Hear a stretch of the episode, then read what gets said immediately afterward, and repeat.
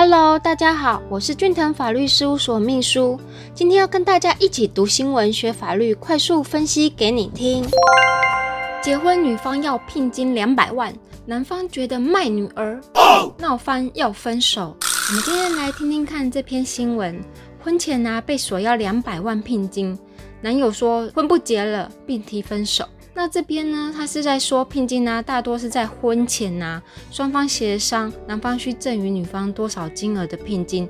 但仍有许多情侣已经到了步入婚姻的阶段的时候，却在聘金上面的金额啊达不到共识，而闹得不欢而散。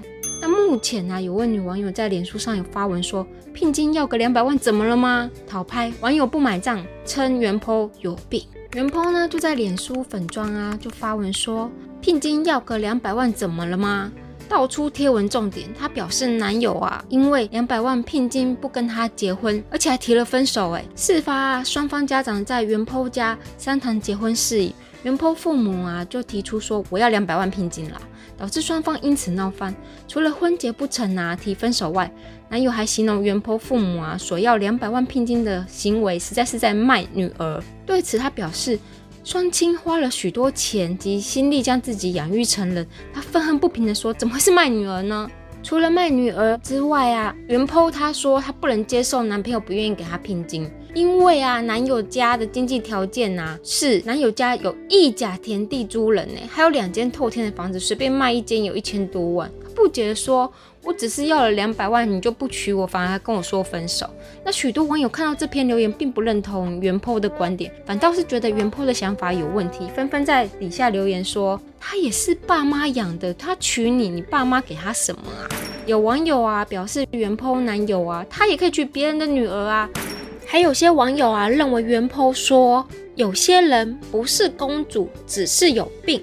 那另外呢，也有网友认同袁坡男友的决定，还在下方有留言说道：“袁坡说我爸妈养我二十六年，难怪你男友瞬间不娶。”对于袁坡觉得两百万聘金合理，有网友说。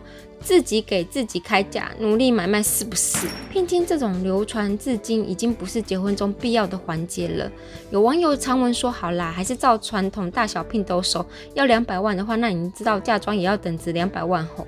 还有收了聘，生是夫家，死是夫家鬼。夫家说一不二哦。你的传统应该是正统传统的，不是收什么选择性的啦。”从以上我们可以听到，说网友给了很多他们各自想法，还有他们所认为的留言。那这边我们来看一下哈，习俗上男方需付大聘和小聘吗？在传统的习俗上，聘金分为两种，分别是大聘和小聘。那大聘呢，通常是男方摆场面使用，也会作为女方购买嫁妆使用。小聘呢，则是要感谢女方父母的养育之恩，聘金金额的多寡，则是仰赖女方父母的开价。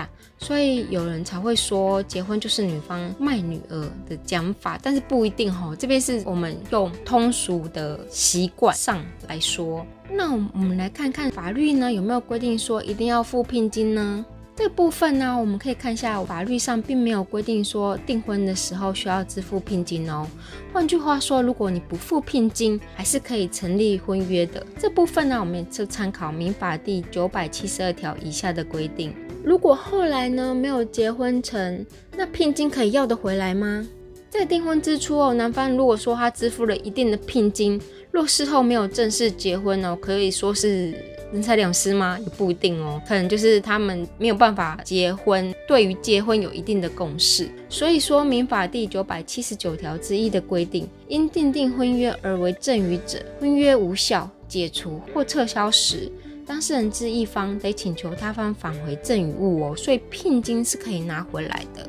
我们从新闻中啊可以了解这个案例事实嘛，可能双方对于聘金的金额是谈不拢的。那谈不拢之外，女方又把这个事件发文到网络上，然后要大家去给他一个公平，给他一个公正嘛，这样子。